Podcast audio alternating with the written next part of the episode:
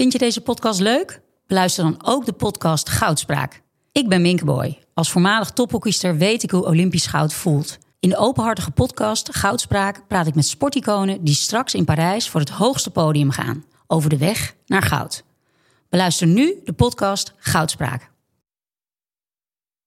Welkom bij mijn Drive podcast, waarin ik, Mark Tuitert, op zoek ga naar de drijfveren van atleten, ondernemers, wetenschappers en artiesten. Deze podcast wordt mede mogelijk gemaakt door First Energy Gum. First is een kauwgom gebaseerd op natuurlijke cafeïne die een gezonde energy boost geeft om meer uit je dag en je leven te halen. First Energy Gum wil een bijdrage leveren aan iedereen die wordt gedreven door positieve energie, van topsporter tot werknemer. First is suikervrij, vegan en alleen online verkrijgbaar. Voor meer informatie, kijk op w w w punt first energy gum punt com. Te gast schaatscoach Jac Orie, tevens mijn oud-coach. Hij wilde nooit trainer worden, wel wetenschapper. En eigenlijk is hij het beide. Over zijn achtergronden, zijn kijk op trainingsleer, biologie en hoe hij programma's schrijft, samenwerkt met zijn atleten en de intensiteit van topsport. Hoe werkt dat hele proces naar wereld- en Olympische titels winnen? Luister naar en leer van Jac Orie. Hij loopt. Top. We zijn hier in Wolvenga. Hier, hebben, hier heb ik, ja, jij nog veel meer. Hier heb ik ook heel wat uurtjes doorgebracht. In het hotel, uh, vlak voor het N K Allround, uh, N K Sprint. Um, Jac Orie, um, ja, jij bent uh, ooit begonnen ook als veelbelovend schaatstalent voordat je coach werd. Dat was in de tijd uh, van Jong Oranje waar je deel van uitmaakte. Wat was jouw droom als schaatser, als beginnend jochie? Ja, toen telde eigenlijk de Olympische Spelen nog ineens. Het was altijd wereldkampioen allround worden. Iedereen wilde wereldkampioen allround worden. Of wereldkampioen sprint, maar wereldkampioen allround. Dat was het mooiste wat er was. Het moeilijkste ook eigenlijk, hè? Veruit het moeilijkste vonden wij ook allemaal. Of dat echt zo is, dat is maar de vraag. Maar ik denk wel, allround is wel heel moeilijk natuurlijk.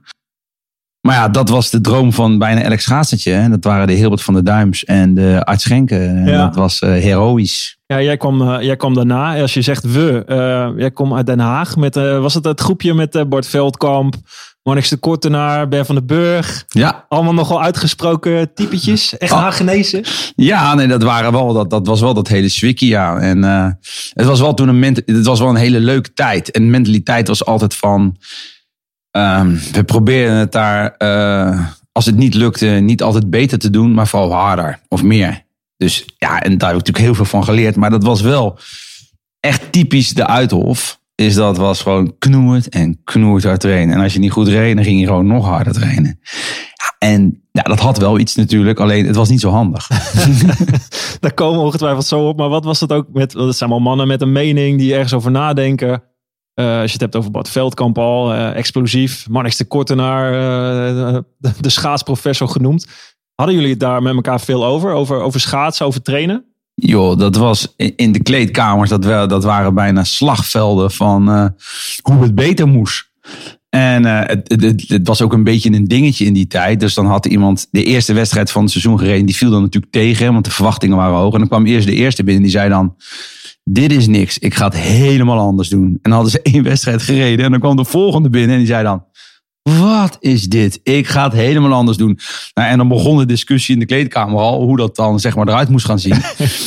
Ja, en dat waren wel hele mooie tijden. En, uh, maar stiekem leerden we natuurlijk ook van elkaar. Ja, dat was, wat dan? Nou ja, kijk... Uh, het was heel gemakkelijk te zien bij een ander wat hij verkeerd deed. Ja. Alleen bij jezelf was dat een stuk moeilijker. Jullie konden elkaar goed de maat nemen. Ja, zeker, zeker, zeker. En jullie trainen keihard. Um, dat deed jij volgens mij in Jong Oranje ook. Waarom heb jij de top als schaatsen niet gehaald? Ja, um, dat is natuurlijk altijd lastig, weet je wel. Um, ik, ik, ik vind dat heel moeilijk. Ik, ik zeg vaak, je ziet toch vaak hè, dat degene bij wie het lukt... die weten toch uh, een context... om hun heen te scheppen die dan toch wat handiger is voor ze. En, uh, en toen ik dat doorkreeg, toen wilde het al niet meer zo goed. Wanneer was dat? Nou, rond de drie vierentwintigste. En... Want je was groot talent. Je reed nou ja, de tijden van Ard Schenk uit de boeken. Uh, was, heb je wereldrecord junior gereden? Of dat nee, Nederlands records. Nederlands records. Nee, ja, dat wel. Maar... Uh, dus je had wel talent. Ja, zeker wel. Alleen ja... En... ja, de tendens was bij ons dat we het, het was buigen of barsten. En uh, dat zat er gewoon in, in die, die generatie. Je ziet ook eigenlijk, als je heel eerlijk bent, uh, Thomas Bos is verder gekomen dan ik natuurlijk. En Ben Burg natuurlijk ook. Maar allemaal korte carrières. Allemaal kort. En wat is dat dan? Is ja, dat gewoon, te hard? Ja, ik denk wel dat ze allemaal gewoon... Uh, ja, we wilden het allemaal eigenlijk forceren. En uh, ja, dat, dat, dat gaf een... Uh, ja, dat, dat, dat, die, dat hele, die hele adaptatie die je moet krijgen door die arbeid-rustverhouding... Ja, dat werd veel te veel geforceerd en die was er natuurlijk niet meer. Als ik nu naar de symptomen kijk... Ik heb allemaal dagboeken nog van mezelf. En die heb ik ook allemaal nog eens doorgerekend. Want dat vind ik interessant natuurlijk. En schrik je natuurlijk wezenloos. En wat dan? Noem eens een voorbeeld. Wat deed je bijvoorbeeld? Als je nu terugkijkt waar je van nou, je denkt... Gewoon, ah, dat sloeg helemaal nergens. Nou, op. Gewoon... De, wij deden bijvoorbeeld uh, twintig minuten schaatsprongen uh, met een zandzak van zeven kilo op je rug. En één stuk door van pier tot pier. Ja, en dat was dan echt door de negentig graden hoek. Ja, dat diep. moest allemaal. Ja, en dat was mijn slechtste seizoen ooit. En dat, daar kwamen we dan wel achter. Dat moet je dan niet meer doen. Maar dan was je wel al een jaar verder, snap je? Ja. En dat... dat Ja, dus dat was eigenlijk altijd maar, altijd maar die grens opzoeken en die grens opzoeken en die grens. Maar eigenlijk er altijd overheen. Wij dachten altijd, we, zoek, we zoeken hem op.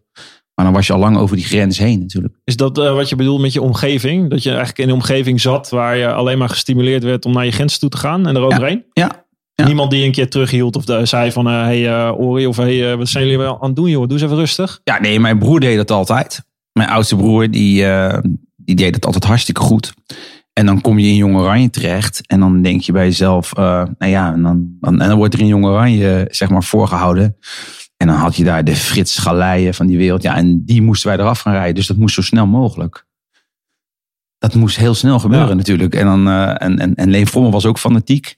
Die man deed natuurlijk ook uh, het allerbeste wat in hem zat. Dat was jullie trainer dat was bij Jong Oranje. Ja, trainer bij Jong Oranje. Ja. En... Uh, Ja, die, die, die, die deden nog wel een schepje bovenop. Dus wij gingen er wel in. Alleen is uh, van de stempel uh, gewoon keihard trainen. En degene die uh, overblijft, dat zijn de sterkste dan. Ja, en dat was ook wel een beetje in die tijd zo natuurlijk. Maar dan zag je wel eigenlijk dat de mensen die zeg maar wat gemakzuchtiger waren. Ik kan ook wel zeggen de luien, ja. die overleefden. Ja. En uh, dat zie je nog wel natuurlijk. Hè? Voordat je het weet, dan zijn, zijn mensen die zich opblazen. Maar ja, dat was wel uh, de tendens. En... Ja, als ik naar al die symptoontjes kijk en ik heb het doorgerekend... ja, dan loop je gewoon eigenlijk uh, de helft van het jaar uh, overrietst rond. En wanneer was het punt wat je dacht... Uh, nou, het uh, is uh, beter dat ik hiermee kap? Nou, op een gegeven ogenblik toen... Uh, ik, ik heb eerst nog een keer een bloedvergiftiging gehad. En daarna had ik wel een tijd last van. En dat kostte me een seizoen.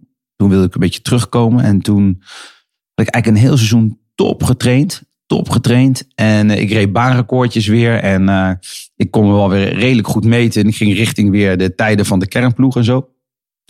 En toen kreeg ik een ongeluk met mijn fiets. En toen viel ik voorover. En het pendaal brak af. En toen viel ik op het stuur.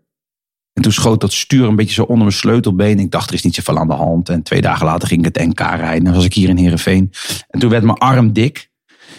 En toen was het vat uh, was, was beschadigd geraakt achter mijn sleutelbeen. En toen had ik er een trombose zitten van een centimetertje of acht. Zo. En ja, toen ben ik tijdens het N K opgenomen in het ziekenhuis. Met een hele dikke arm.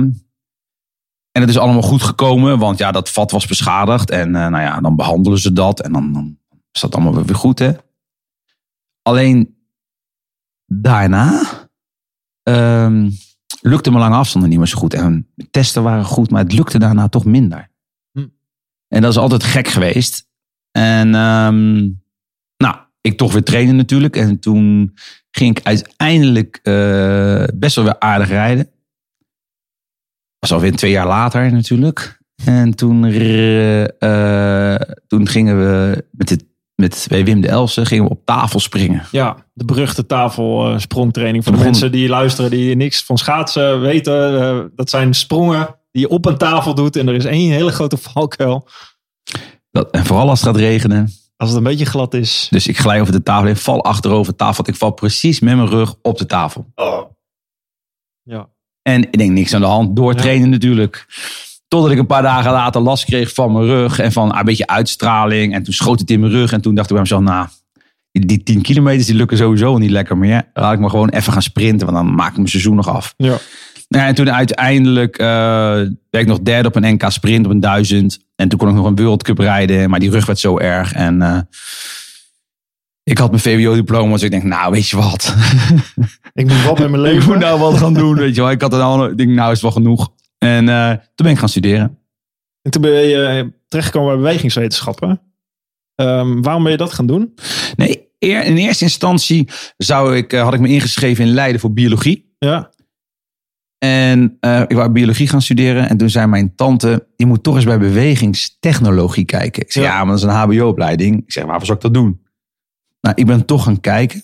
En uh, ja, dat vond ik zo interessant. Er liep een man rond, die heette Chris Riezebos. En die zei dingen. Toen dacht ik bij mezelf, dit vind ik toch zo leuk wat die man zegt. Toen ben ik eerst bewegingstechnologie gaan studeren. En daarna ben ik uh, alsnog bewegingswetenschappen ja. gaan leren. Of gaan studeren. En um, daar heb ik nooit spijt van gehad. Dus ik heb, ik heb ontzettend veel geleerd van die uh, twee studies. En ik vond dat mega interessant. En wat was, wat was dat dan? Wat, wat was de crux daaruit wat je heel interessant vond? Nou, wat ik heel erg interessant vond was altijd biomechanica, beweging en analyse, de anatomie, de fysiologie, uh, de biologie die erachter zit natuurlijk. En die hele neuromusculaire aansturing. En ik werd toen ontzettend aangetrokken, vooral in bewegings, bij bewegingswetenschappen, in de coördinatie en de cognitieve modellen. En hoe zo'n, de aansturing nou werkt. En hoe kunnen wij nou bewegen zoals we nu bewegen. En hoe werken die terug, terugkoppellussen. Ja, dan kom je allemaal achter uh, kennis die ook nog een beetje on, die, die, die nog niet zo bekend is. En die ook eigenlijk gewoon nog niet precies weten hoe het in elkaar steekt. Al die trainers uh, waar je mee praat of jouw teamgenoten, dat, wat je daarop deed, dat, dat hadden ze er nog nooit van gehoord. Nee, nee, zeker niet. Ik, ik, en jij ik, zelf ook niet natuurlijk. Nee, zeker niet. Dus ik, ik, ik zoog dat ontzettend in me op. Ik vond dat echt geweldig. Dus ik, uh, en uiteindelijk uh, ben ik uh, in de, in, in, in coördinatie, de richting coördinatie heb ik gedaan. Mm-hmm. En dat is dan een beetje, was toen een beetje het, de wiskundige kant. Want dan heb je wiskundige modellen om uit uh, te vissen. Hoe dan, met allerlei simulatietjes en zo.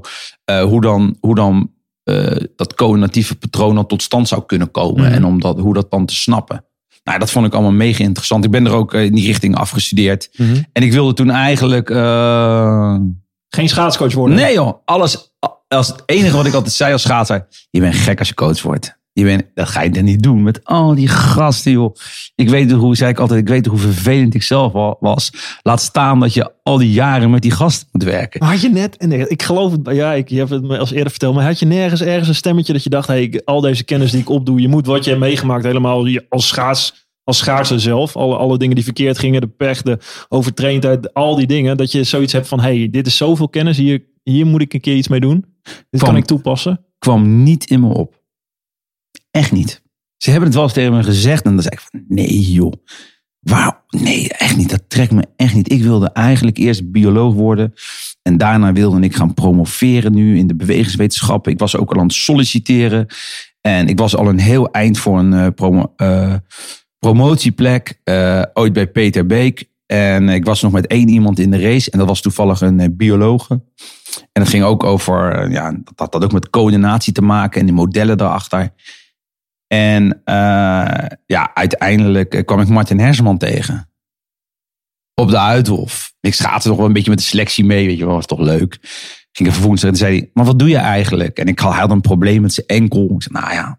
Misschien kan je er ook zo naar kijken. En toen begon ik over die, die anatomie van die enkel.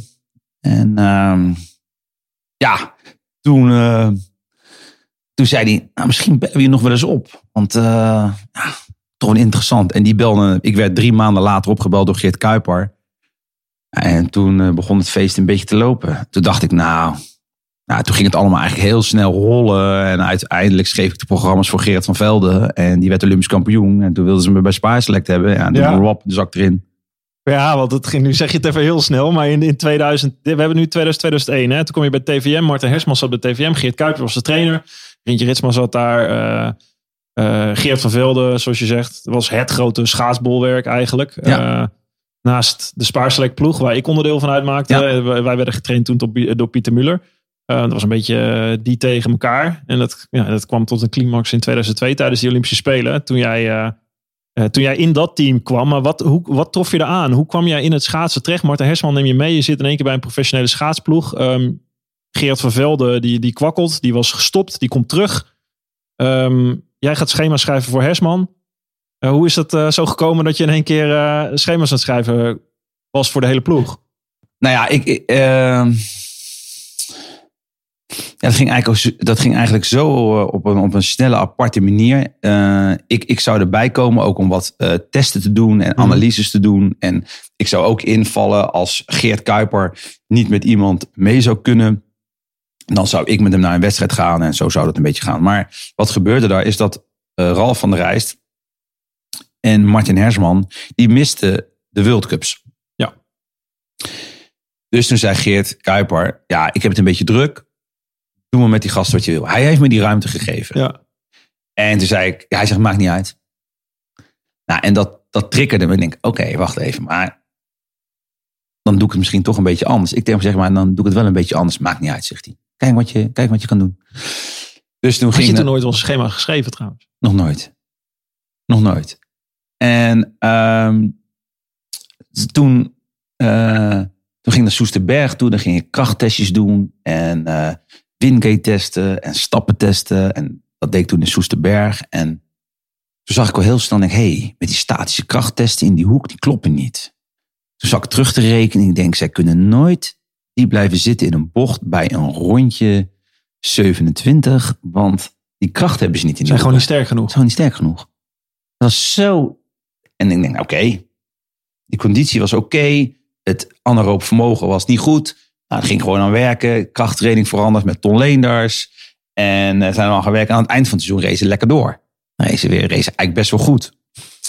En uh, dus ja, nou ja, dat was het eigenlijk een beetje. Maar ja, dit jaar erop was de Olympische Spelen. En toen uh, hadden ze natuurlijk allemaal een beetje lucht gekregen in het team van wat ik dan een beetje gedaan had. Mm-hmm. En ja, en toen uh, uh, ja... liep dat niet helemaal lekker met wat er in de leiding wat er toen zat. Ja. En, uh, het was een beetje sprinters, allrounders. Een beetje door elkaar. En dat liep, liep allemaal door elkaar. Ja. En toen werd ik gevraagd of ik de programma's wilde schrijven voor het Olympisch jaar. Nou, en de enige ervaring die ik had was een half jaar programma schrijven voor die twee jongens. Ja. En ik vond het eigenlijk wel een uitdaging. Dus ik zei, ja, is goed, doe ik dan. Nou, en dat heb ik toen gedaan. En toen heb ik diezelfde lijn doorgetrokken met die testjes. En uh, het grappige is, is dat uh, uh, Alex Velsenboer, die is natuurlijk nou uh, assistent-trainer uh, bij ons. En uh, die heb ik ook nog meegetest, want die schaatsen doen ook nog. Dus dat is dan wel grappig in die tijd. Hebben die ja. Ook later bij Spa-Select is nog een keer meekomen testen. Deden we dat ook nog. En uh, nou ja, uiteindelijk ben ik daar. En toen heb ik wel afgesproken. Zeg, ja jongens, maar het is allemaal leuk. Maar na, mm, na Salt Lake City ja. Stop ik ermee. Ja. Dan is het echt klaar met schaatscoach spelen. Dan ga ik promoveren. Ik was met die sollicitatie was verder gelopen. Dus dan stop ik mm-hmm. ermee. Ja, echt? Omdat, maar had je niet zoiets van... Hey, dit is eigenlijk best wel gaaf. Nee. Nee? Ik vond het hartstikke leuk. Ik vond het een uitdaging. Maar nee, ik had er eigenlijk heel goed vrede mee. Ik had er eigenlijk gewoon vrede mee. Dat ik dacht van... Oké, okay, dit doe ik nu. Volle bak. Ik ga wel promoveren. Prima. Ik vond het echt superleuk. Ik was op Olympische Spelen in Salt Lake City. Ja. Ik vond het allemaal hartstikke leuk. En het enige dat ik dacht van ja, maar oké, okay, dat sluiten we dan af. En nou, wat was je ambitie dan? Om, wilde je promoveren of verder en weet, echt een wetenschappelijke kant? Ja, of wist ja, je niet of, je, nee, nee, gewoon echt, echt wetenschappelijk onderzoek, ja. onderzoek doen. Gewoon onderzoek doen. Dat vind ik zo spannend. Ja. Ik vond het, vind ik nog. Ja. Dus ik maakte natuurlijk van, eigenlijk van, dat zeg ik ook, volgens mij heb ik dat ook ooit tegen jou gezegd. Ja, ik zie het als één groot experiment. Ja. Dat heb ik altijd gezegd. Alleen, ik denk natuurlijk wel na over de experimenten en over de risico's. Die probeer ik uit te leggen. Ja. Ik, ik, ik wil niet... Iedereen moet het wel van tevoren weten. Ik probeer het wel heel netjes te doen. Maar ik zie het echt als één groot experiment. Maar en, jij, wil ook, jij wil ook winnen. Met alles wat ik heb. Ja, nou precies. Maar dat, dat is natuurlijk wel in topsport ja, heel duidelijk. Nee, maar, maar ook het vervolg komt er natuurlijk op. Dus ja. wat, wat, wat gebeurt daar? Dat, uh, ik denk, nou oké, okay, dit hebben we dus gehad. Geert van Velde, Olympisch kampioen. Ja.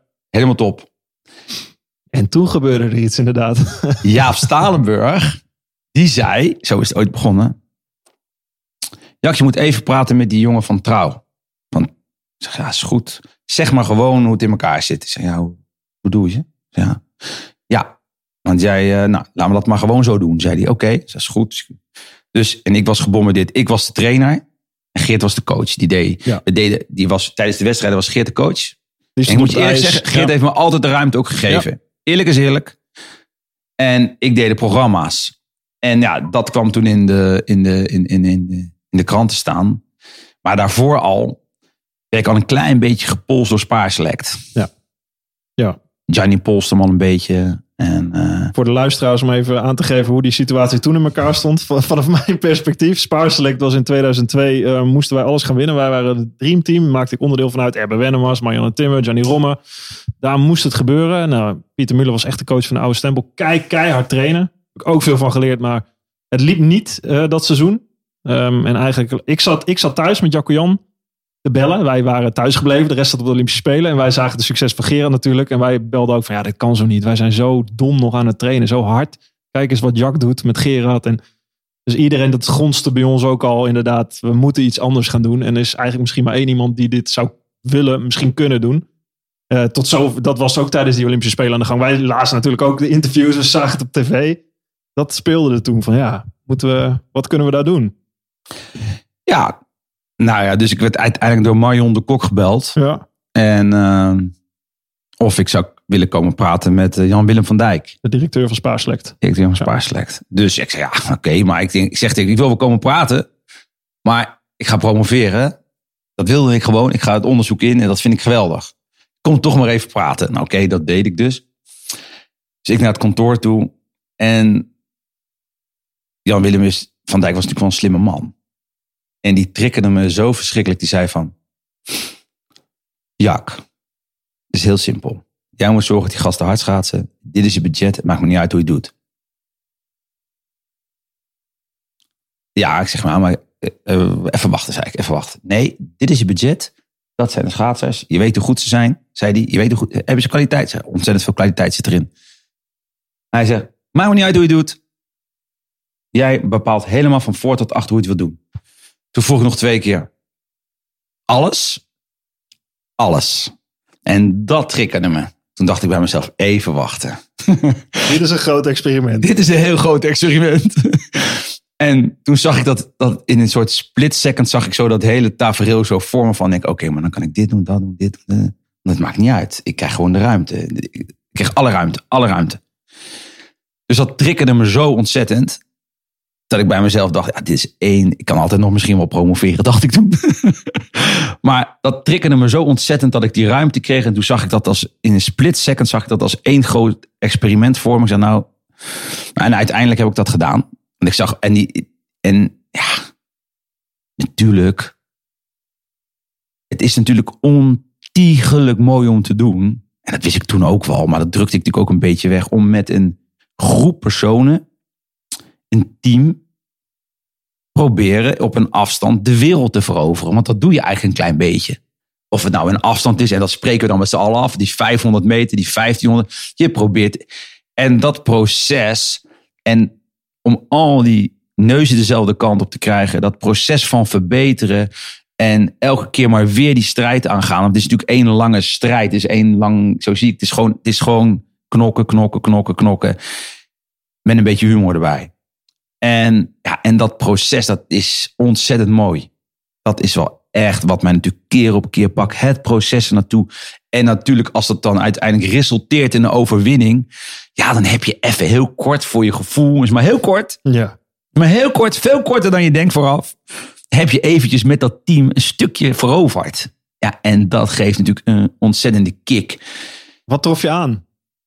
Toen je, bent, toen je werd je trainer van ons. Na die Olympische Spelen. Nou ja, wat ik aantrof uh, was heel bijzonder. Um, ik fietste zelf toen vaak mee. En toen hoorde ik alleen maar mensen om me heen hijgen. En ik denk, en superveel kwaliteit. Superveel kwaliteit. De beste van de wereld. En iedereen was aan het hijgen om me heen. En Martin Hersman had toen mee. Die kwam mee met ons. Nou ja, en die, die, die, die, ja, die was natuurlijk ten opzichte van wat daar was. Terwijl er heel veel kwaliteit was. Dan vraag je jezelf soms af, denk, hoe hebben ze dit, dit seizoen uiteindelijk nog tot die prestatie zijn ze daartoe gekomen? En dat heeft natuurlijk te maken, hè? Dat heeft er niet mee te maken dat um, uh, Pieter nou uh, een heel slecht programma had. Helemaal niet. Ik denk zelfs dat hij een goed programma had. Maar gewoon de stress en de spanning die ook in dat team heersen daar. Ik denk dat, en dat had natuurlijk ook te maken met uh, een nieuwe wereld. Uh, heel veel centen, uh, onderlinge strijd uh, tussen verschillende teams. En dat gaf ontzettend veel stress mee in die team. En ik denk dat een behoorlijk stuk in de stress zat wat in dat team zat. Mm-hmm. Er zat ontzettend veel stress in. En, um, en dat is ook een van de redenen geweest. En toen heb ik met iedereen een gesprek gehouden. En toen, toen is eigenlijk alleen van de begeleiding Willem overgebleven. Ja. Willem Kuiper, want daar was iedereen positief van. Ik ja. moest natuurlijk, ik moest gewoon, natuurlijk ergens van loskomen. Ik moest ergens van loskomen met dat team. En um, ja, dus... Ja, ik maar, weet nog dat, dat wij gingen trainen. En wij waren Peter Mulder gewend. Nou, dat is gewoon, dat was, ik heb zoveel betonnen benen gevoel heb ik meegemaakt. Dat was echt hard trainen. Eigenlijk een beetje wat jij vertelde van in je jeugd. Keihard. Ik, ik ben ook overtraind geweest. Nou, daar hebben we het heel lang over gehad toen. Um, toen waren wij in augustus. Jij was net vier, vijf maanden onze trainer. Ik weet nog dat wij in Calgary zaten. Vlak voor het seizoen, twee maanden. Dat wij met z'n allen, volgens mij hebben we met z'n allen bij elkaar gezeten op een, op een kamer. Om te zeggen van, gaat het wel goed? Trainen we wel hard genoeg? Ja, dat, we, dat vroegen we letterlijk aan jou. Van, doen we wel genoeg? Ik weet het nog precies, want dat was in Calgary. Wij zaten toen natuurlijk vier weken in Calgary in de zomer. En uh, ja, wij bouwden dat anders op. En toen weet ik nog goed, toen kwam jij me of Erben halen. Het kan ook Johnny zijn. En zei, wil je even meekomen? Ja, het zal wel. Natuurlijk wil ik even meekomen. En toen zaten jullie eigenlijk allemaal al te wachten in een kamer. Ja. En nou ja, toen kwam het hoge woord eruit. Jac, dit kan niet. Werd letterlijk gezegd. En toen zeiden ze van, ja, maar we trainen niet hard genoeg. Zo kunnen we nooit winnen. Nou, en toen zei ik, nou, ik denk dat dat wel zo is. Ik denk dat dat wel kan. Ik zeg, nee, jullie zijn wat anders gewend. En uh, je kan nooit harder trainen dan je rust. En um, nou, uiteindelijk... Uh, ja, reden ze in Calgary daarna. Reden ze al, reden, vooral Erben, die reed al vrij aardig. Hoor. Ja. Er werden best wel aardige tijden gereden. Maar ik kan je wel ook wel vertellen hoe het verder ging. Want... Toen vorderde het seizoen. En toen zaten we in Erfurt. Vlak voor de, echt vlak voor de seizoenstart. Vlak voor het enkele afstanden. En toen dacht ik bij mezelf. Nou, ik weet nog goed dat mijn moeder opbelde. En die zei, en hoe gaat het? Toen heb ik letterlijk tegen haar gezegd. Nou, je hebt wel eens kans dat ik dinsdag in december gewoon wat anders doe dan dit. Want ja, dat, ik, ik denk, ja, het, het komt niet, het komt niet, het komt niet. En ik kreeg het eigenlijk best wel benauwd. En toen reed jij nog een vijf kilometer tegen It's Posma. Ja. Toen reed, ik denk, It's zes achtendertig. En jij reed in de zes vijfenveertig of zes zesenveertig. Ja, ergens zoiets. Die... Ja, rond de zes vijftig volgens mij. Ja, op zes vijftig. Net eronder, ja. Ja, daar was ik niet zo blij mee. Ja. En uh, Emmen reed wel goed. Die reed die duizend meters, altijd één tien. Die ja. zou overal baanrecords rijden. Ja. En dan zei hij, mag, als ik een baanrecord rijd, mag ik dan een halve dagje naar huis. En dan reed hij dan op. Die had best... zijn auto al klaarstaan. Die had zijn auto ingepakt al klaarstaan. Die wist toch wel dat hij dat deed. Maar uh, ja, ik had eigenlijk... Ik stond... Ik denk, nou, jeetje, moet, komt het N K over twee weken. Oh jeetje, ik maakte me er echt zorgen over. En uh, toen was het een week van tevoren.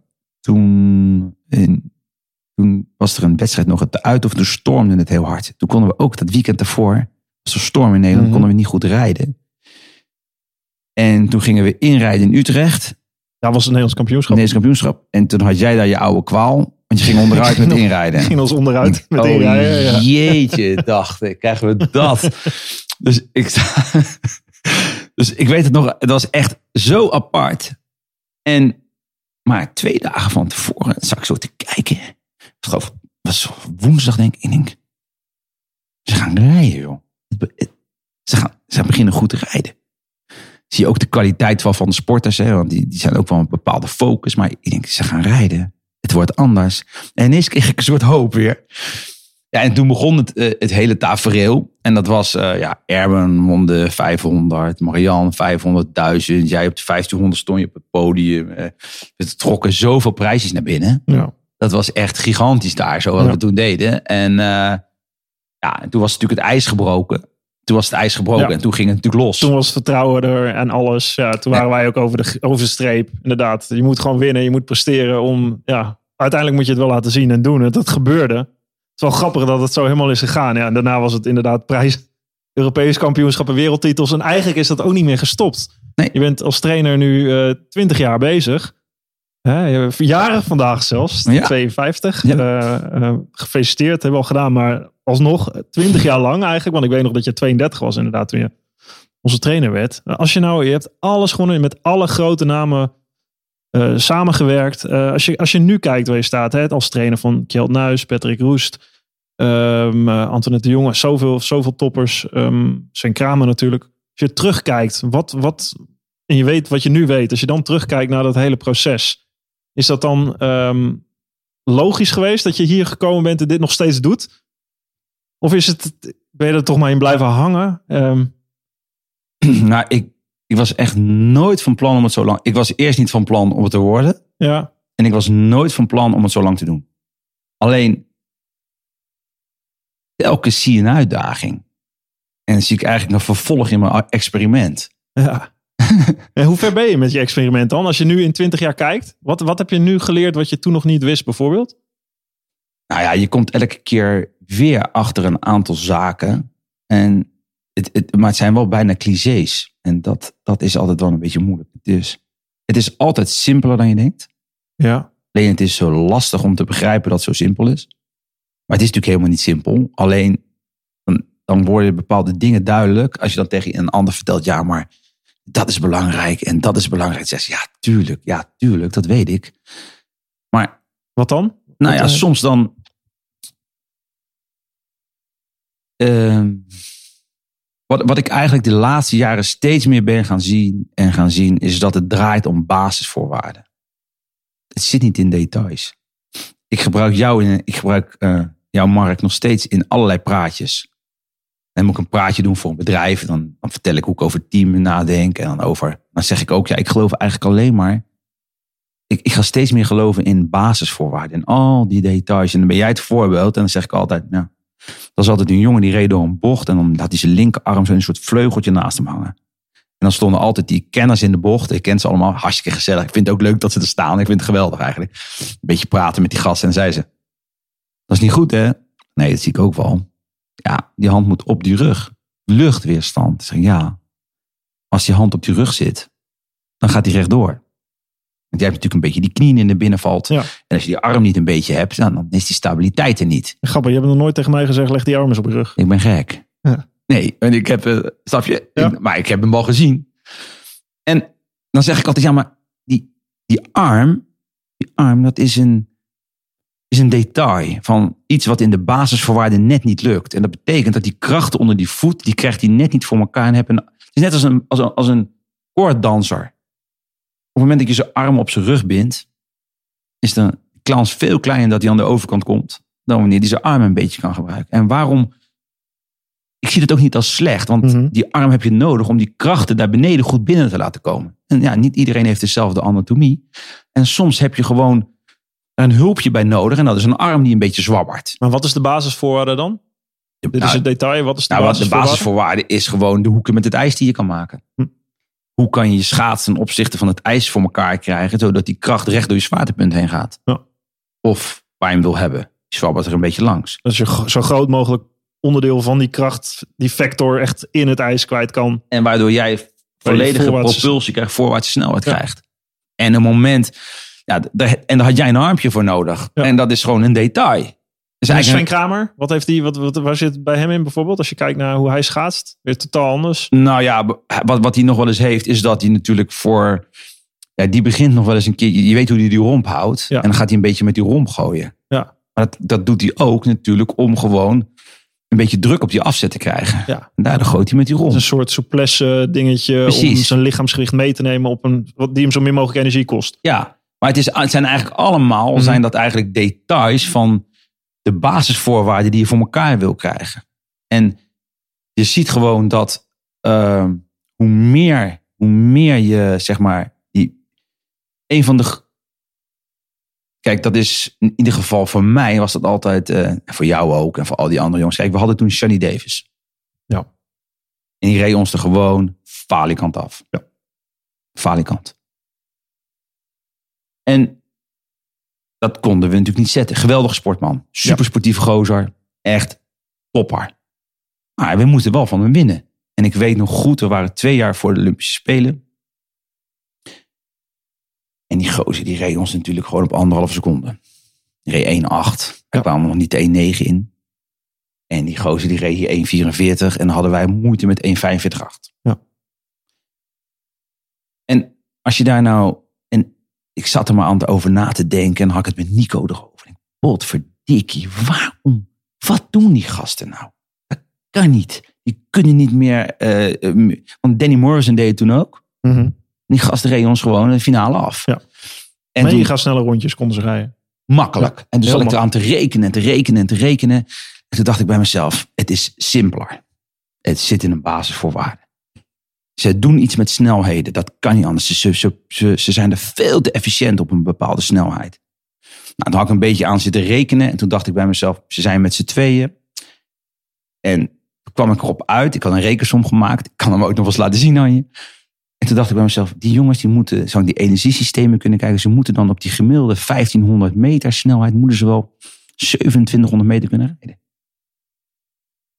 Ik denk, oké, okay, dan gaan wij dat vijf kilometer doen. Gewoon, out of the blue, vijf kilometer. Ik vergeet dat niet meer. En toen gingen we die zeshonderd, vierhonderd meter ja. rijden. Die weet je nog allemaal. Jazeker. Dan gingen we die herhalen. Eigenlijk gingen, uh, wat, om het even duidelijk te maken voor het publiek, dat luistert. Um, uh, wat je eigenlijk zegt is, je wil, je wil op die hoge snelheid zoveel mogelijk tijd kunnen doorbrengen in een training. Um, uh, vijf kilometer lang op zo'n hele hoge snelheid, dat kan je natuurlijk niet in één keer. Dat hou je misschien net één, twee, max drie rondjes vol. Dus een, maar dan rij je een wedstrijd. Dan moet je heel lang van herstellen. Dus je knipt, knipt hem eigenlijk op in intervallen van vierhonderd meter. Uh, dan neem je rust tussendoor. Dus uh, die vijf kilometer verdeel je in stukjes van zeshonderd, vierhonderd, tweehonderd meters. Zodat je uiteindelijk op de totaalafstand van vijf kilometer uitkomt op alles op die snelheid. Ja. Precies. En uh, ik had een beetje zitten rekenen dan wat die kruissnelheden waren. En wat het allemaal zou kunnen betekenen voor die energiesystemen. En er zit wel een heel verhaal achter nog. Ja, maar heel kort. Wat, welke, wat bedoel je met energiesystemen? Anaeroop? Uh, ja, het is vooral je anaerobe energiesysteem. Dat is de bottleneck ja, dan? Ja, dat is de hoeveel bottleneck. Energie je vrij kan maken. En vooral de anaerobe power. Dus wat kan ja. je met die anaerobe energie die je hebt? Ja. Dus je kan wel heel veel anaerobe capaciteit hebben. Maar als je niks meer kan, ja, dat is leuk. Ja. Maar... Je moet het kunnen inzetten, je moet het kunnen inzetten op die wedstrijdsnelheid. Dat heeft met efficiëntie te maken. Dat heeft met de efficiëntie van je systemen te maken. Maar eigenlijk was vijf kilometer te veel.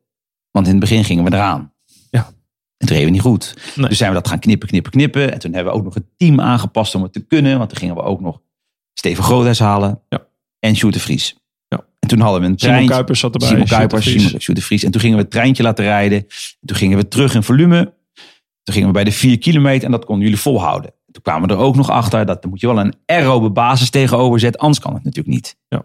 En toen duurde het nog eventjes. Toen duurde dus je, je zuurstofsysteem, je zuurstofopnamesysteem en dat verwerken, hart-longcapaciteit, dat moet allemaal een basis. Als je het hebt over basisvoorwaarden, de basisvoorwaarden moet daar zijn. Zodat je die andere trainingen daarop kan bouwen. Precies. Dat bedoel je eigenlijk ook met basisvoorwaarden. Dat Precies. is de basis. Precies. Daar gaat het om. Precies. Dus als jij, er is een balans natuurlijk tussen die systemen en... Als je het een niet hebt, kan je het ander niet inzetten zoals je wil. En, want je kan ook niet aan de trainingsuren komen. Ja. Want het heeft met je herstel te maken. Of het volume in je training kan je niet draaien. Nou, dat is eigenlijk allemaal heel logisch. En wat hadden we in een training gevat met verschillende rusten hebben we nog uitgeprobeerd. En uiteindelijk begon het te lopen. En toen zag je heel simpel. Uh, toen werd er gemiddeld, maximaal werd er één negen gereden hier door de Nederlanders. Ja. Erben. En toen schoven we de één acht in, de één negen in. En de één vijfenveertigers kwamen aan de lopende band eruit. En ik zie nog steeds dat de resultanten van al dat wat wij daar deden... De resultanten was natuurlijk Vancouver. Ja. En, en daar waren we natuurlijk allemaal hartstikke goed. Mm. Kleine aanpassing in Calgary. En, uh, en de resultanten, dat, dat gebruik ik ook nog veel in praatjes, was die vijf... honderd meter, nou we hebben Olympisch kampioen met Mark Tuitert. Jij werd de Olympisch kampioen. En, ma- en, en, en ik weet ook zeker dat... Ik weet het niet zeker, dat kan ik natuurlijk niet zeggen. Maar het was verschrikkelijk. Ik was vreselijk gefrustreerd over uh, uh, Stefan. Die ja. werd natuurlijk hartstikke ziek. Ja, twee weken voor het spelen heel, heel erg. Heel ziek. Ja. En daar was ik vreselijk door gefrustreerd natuurlijk. Want ik weet zeker dat die jongen ook gewoon... Ik zeg niet dat hij gewonnen had, mm. want dat weet je nooit. Maar die had echt wel voor die prijzen meegenomen. Maar de resultante was uiteindelijk van die hele periode. Die hele periode was gewoon, zo zie ik, zo zie ik dat. Mm-hmm. Bam, vijftienhonderd meter. Ja. Dat was, en dat hele team, dat zat in diezelfde lijn tot en met. Uh, en dat was natuurlijk ook een geweldig team. Ja. Was echt geweldig was dat toen. Want uh, Jan Smekers was er toen ook bijgekomen ja. naar de hand. En dat leefde ontzettend. Die meiden deden natuurlijk ook ja. heel goed. Die werden twee en drie op de duizend meter. En ja, dat zat, dat zat eigenlijk in, in een basic aanpassing.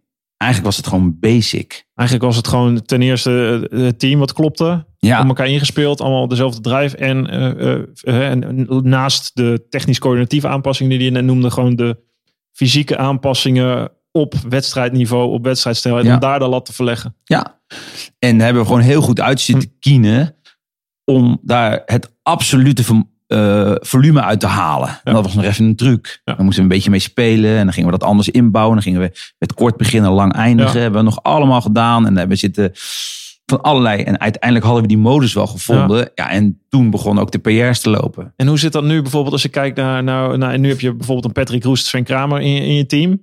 Hoe, hoe werkt dat nu? Wat, wat leer je daarvan als je daar nu naar kijkt? Of hoe pak je dat anders aan? Waar zit ja. daar de basis? Ja, dat pak ik anders aan. En uh, nou, wat eigenlijk allemaal hetzelfde is, is dat ik ook daar weer geleerd heb. En in elke stap, elke Olympische cyclus merk ik, ik elke keer maar weer dat die...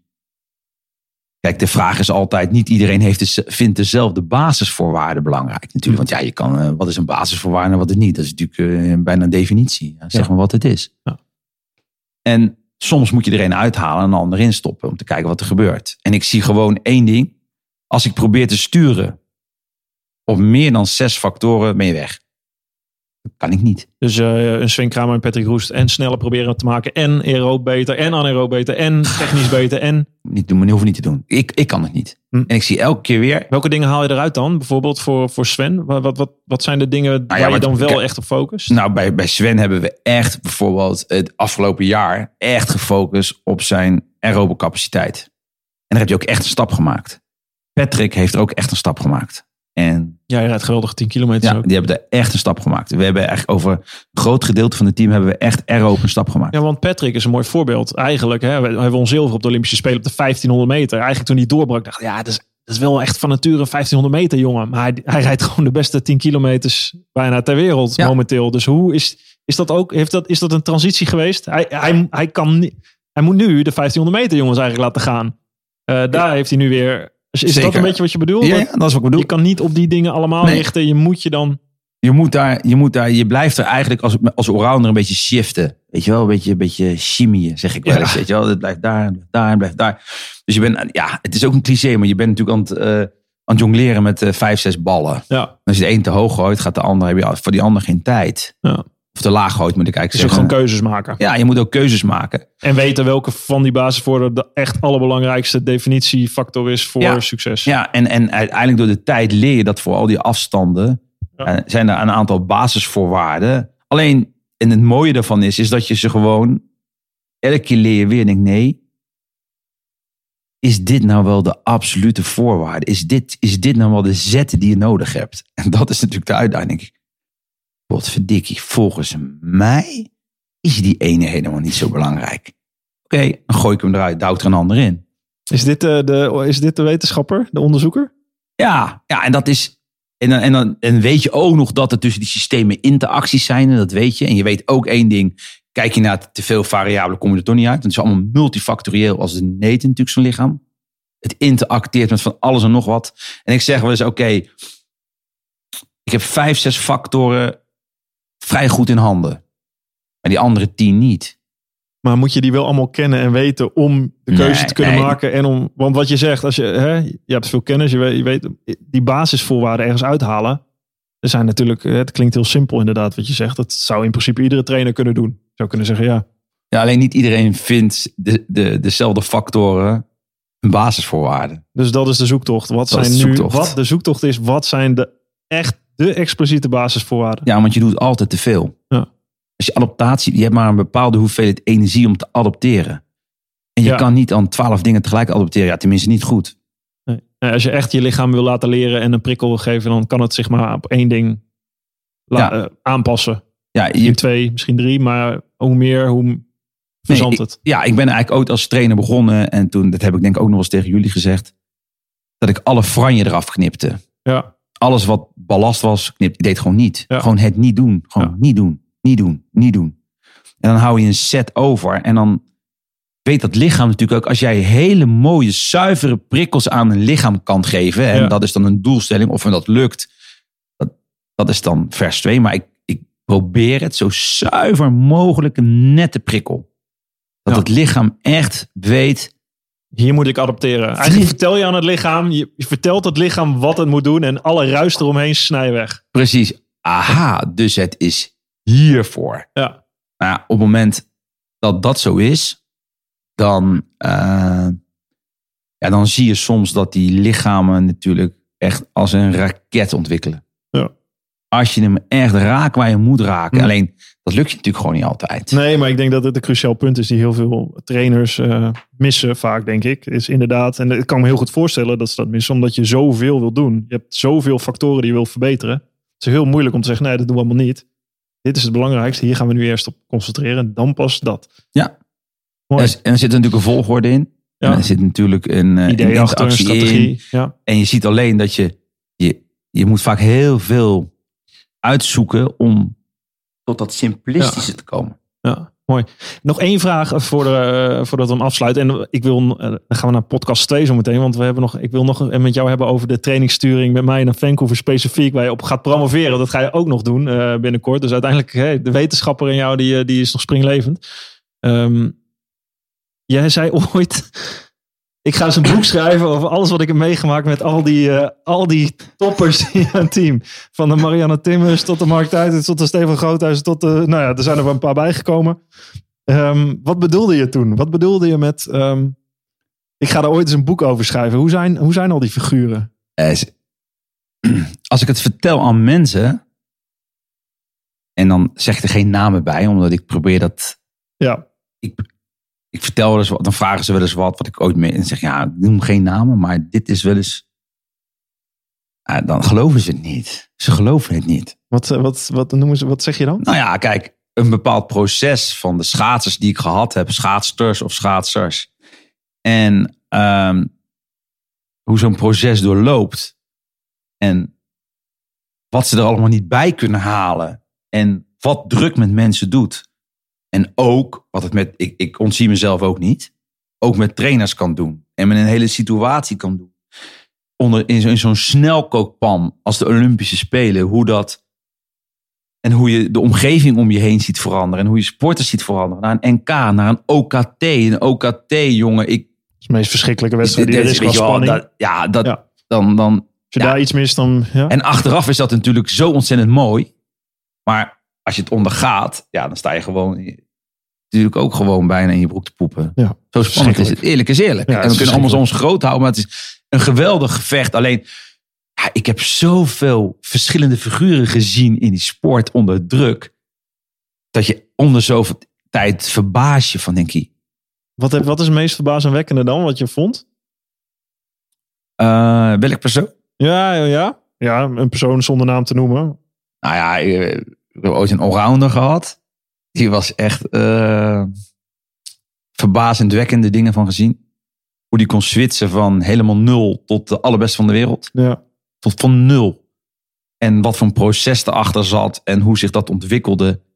Maar is het dan, is het, bedoel je dan een beetje ook om hoe groter de toppers ook... de onzekerheid die erachter schuilt? De, ja, de, de, de, de angsten? Angst, de... angst. Die copingstijl is het eigenlijk. Hè? Ja. De copingstijl die ze aanleren om met de situatie om te gaan. En ze, het is weer een cliché. Maar dan zeggen ze van ja, onder druk wordt alles vloeibaar. Ja, dat klopt. Ze worden allemaal vloeibaar. Ze worden allemaal zijn ze angstig. Allemaal, allemaal doen ze dun in de broek. Allemaal. En de een reageert zo, de ander reageert zo. Er zijn, er zijn hele grote schaatsers die dan tegen mij zeggen... Jac... hou de nooduitgang dicht, want ik ben weg. Ja. Dat zijn gewoon uitdrukkingen. En ja, ja ik, ik, heb er, ik heb er ooit eens een hele rits aantekeningen van gemaakt. En het, het, wat het grappige daarvan is, ik hoef die aantekeningen niet te maken. Want ze staan gewoon als het ware in mijn hersenen gegrift. Omdat dat in die situaties komt dat zo binnen. Ja. Bijvoorbeeld bij jouw eigen race. Ik weet nog precies... Niet omdat jij nou met jou zit te praten. Ik weet ja. nog precies het eerste wat je tegen me zei die gewonnen had. Ik weet nog precies. Ik weet nog waar we stonden. Want dat zijn zulke momenten. En dat is natuurlijk het geweldige aan topsport. En dat is het geweldige aan proberen de wereld een klein beetje te veroveren met zo'n team. Is dat is zo intens. Ja. Is dat je dingen zegt. En soms komen die uit je hart of waar dan ook vandaan. En dat komt dan zo binnen. Dan vergeet je gewoon nooit meer. Ja. Nooit meer. Ja. En ja, ik herken dat. Dat is het, dat is het enige in, in wat, wat... Ik denk dat dat zo in topsport zit. Dat is, hey, ik ben nu aan het ondernemen. Ik, doe heel, ik heb een fantastisch leven. Ik, ik, heb het, ik heb nieuwe dingen. Ik heb ambitie. Ik heb drive. Ik ga ervoor. Ik doe wat ik gaaf en tof vind. Maar dat ultieme, dat laatste stukje, dat moment dat je aan een startstreep staat en dat je, dat je alles door je heen voelt gieren. Inderdaad, ten eerste de angst dat je denkt, ik wil hier weg. Wat doe ik hier? In godsnaam, dit is verschrikkelijk. Maar ook meteen dat je lichaam en geest het gaan overnemen. Van ja, hey, eerst een paar passen, hierop focussen, het gaat goed komen. Dat gevecht met jezelf, onder druk. En dat dan die explosie komt. Eh, en oh, het is heel vaak ook niet gelukt natuurlijk, maar dat het wel lukt. Die intense emoties, precies zoals jij hem omschrijft, dat is wel... Dat zit in, in hè? Als jij wetenschapper was geweest, je was niet coach geweest, dan had jij dit nooit meegemaakt. Misschien dat hij dat ook meemaakt op ander gebied, maar ja, ja ik, ik heb er maar niet op gewacht of dat er nee. ook zat.